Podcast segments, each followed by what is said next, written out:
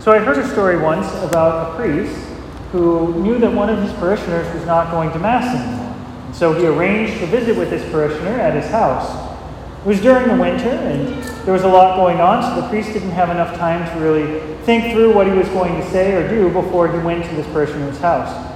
However, the man who didn't want to go to Mass anymore, he had thought through many times over what he would say, how he would argue that he didn't need to go to Mass, and why he could be fine without it.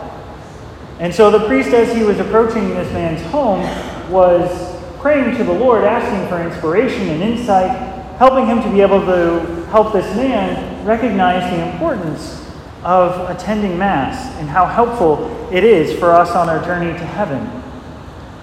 And so he knocked on the door, still not knowing what to say, and the man eagerly answered it, very much interested in getting into this debate.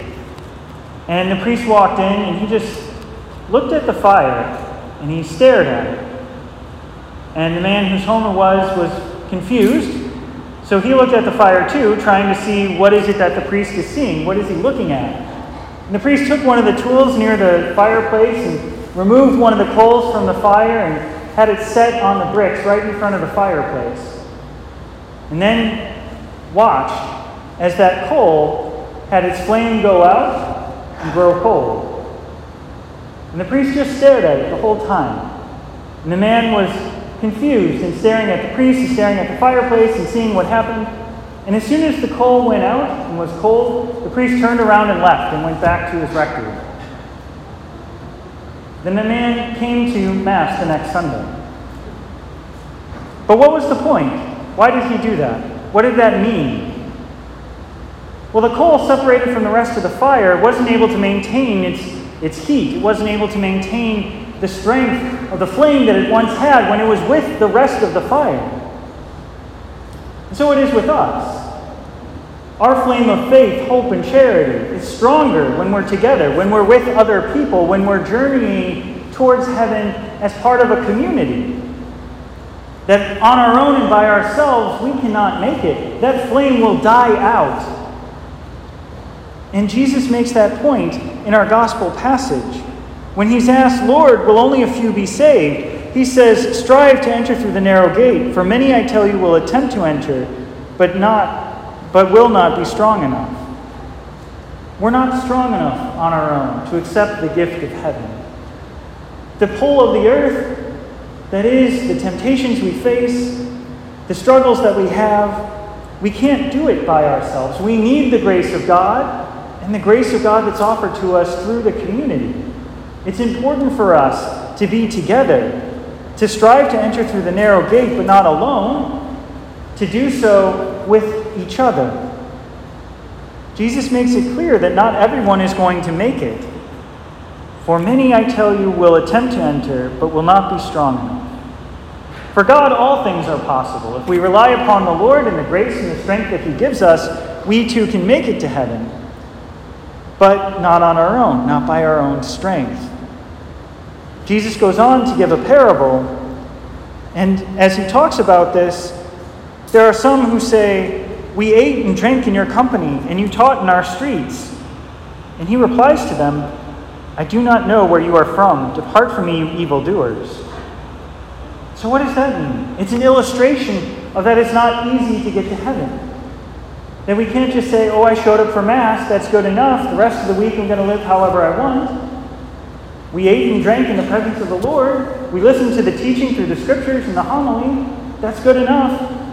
Jesus is making it clear no, He doesn't want just an hour of our day. He wants all of us completely, 24 7, to be in continuous relationship with Him. To strive to enter through the narrow gate is for us to live for God and not for the world. To have our hearts and our minds constantly focused on the Lord. Yes, we can do other things, and we need to do other things, uh, but we can always keep God in mind, that relationship. We can keep that open ended through prayer. We can continuously receive His grace through the sacraments. And we can be strengthened by our community, by journeying through life with each other, with other people who are focused on the Lord and desiring to enter through the narrow gate as well. When Jesus makes reference to those who will be wailing, where there will be wailing and grinding of teeth, that's a reference to hell, separation from God for all eternity. That is an actual possibility. There are only two eternal destinations one is heaven, and the other one is hell. And Jesus doesn't want us to go there, and that's why he warns us about that possibility. That it's not easy to get to heaven. We need to be focused. We need each other. We need the grace of God in order to make it to that destination.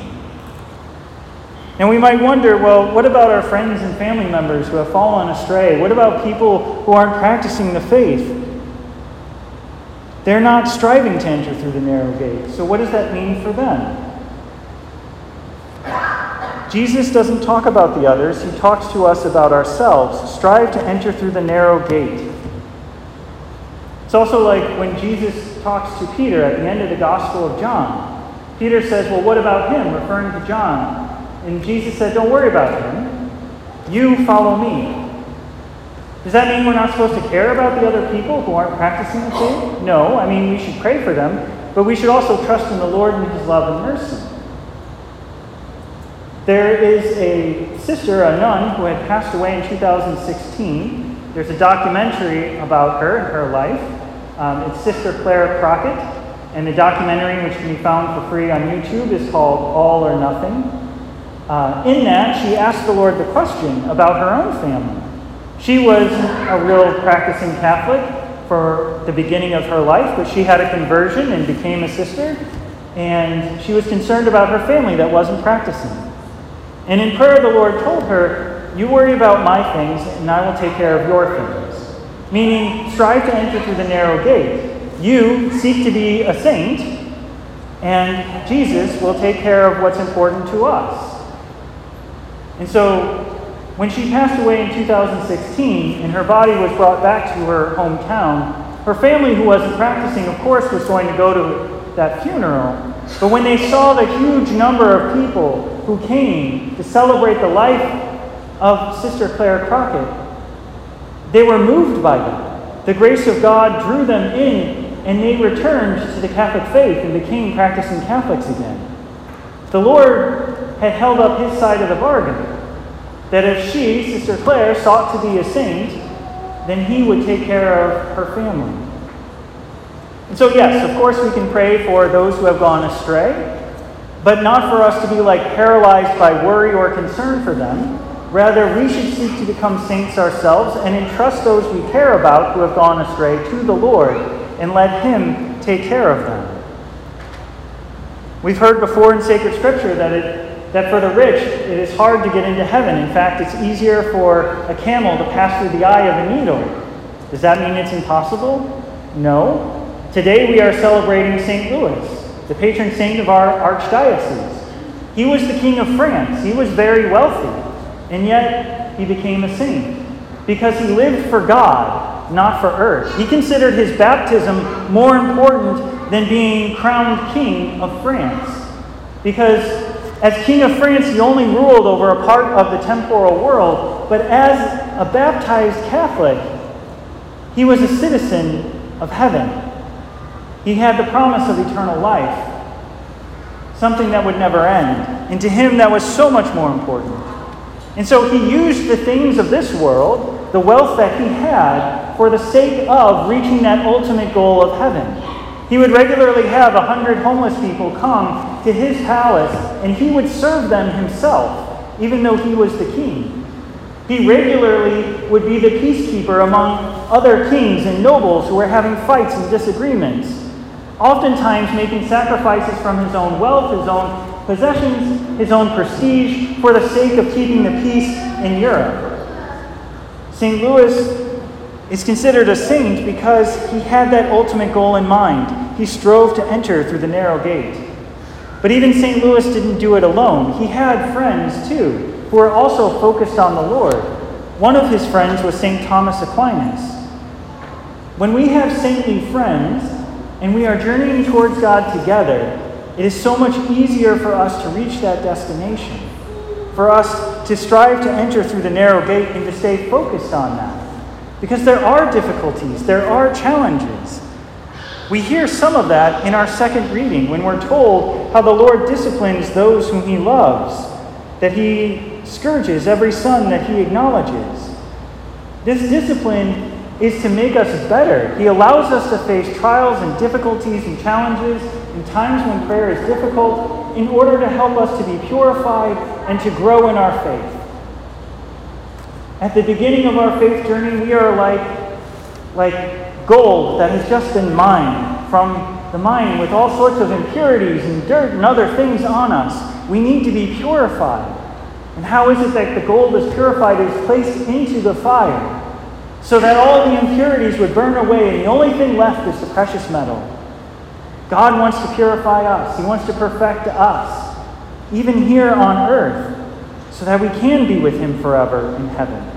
And so sometimes when we face difficulties and challenges, it's God trying to help us to be the best that we can be, so that we can reach that goal, so that we can strive to enter through the narrow gate. And even though the Lord says there are few that make it, and there are many that don't, we also hear in our first reading how people from all over the world make it to heaven. We likewise hear about that in our gospel passage, where Jesus says, People will come from the east and the west, from the north and the south, and will recline at table in the kingdom of God. And so our Lord is telling us to strive to enter through the narrow gate, that it is not easy to get to heaven. We need each other and we need His grace. We need to stay focused on the Lord. And so let us think about all the ways that the Lord is helping us through the sacraments, through our community.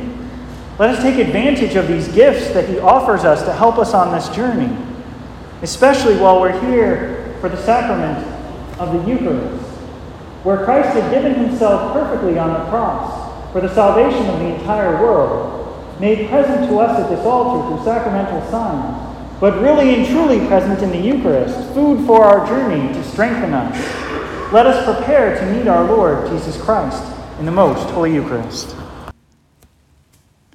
I just wanted to add that if there was anyone who was in need of assistance because they're struggling in their faith, who needs someone to talk to about those struggles that they're having, they can call me uh, at the parish office and I would be happy to answer questions or help in whatever ways that I am able to do so. It's important for us to seek answers and not leave any questions or struggles that we may have about the faith open ended so that we can remain in union with our Lord and in union with His church so we can reach that goal of heaven.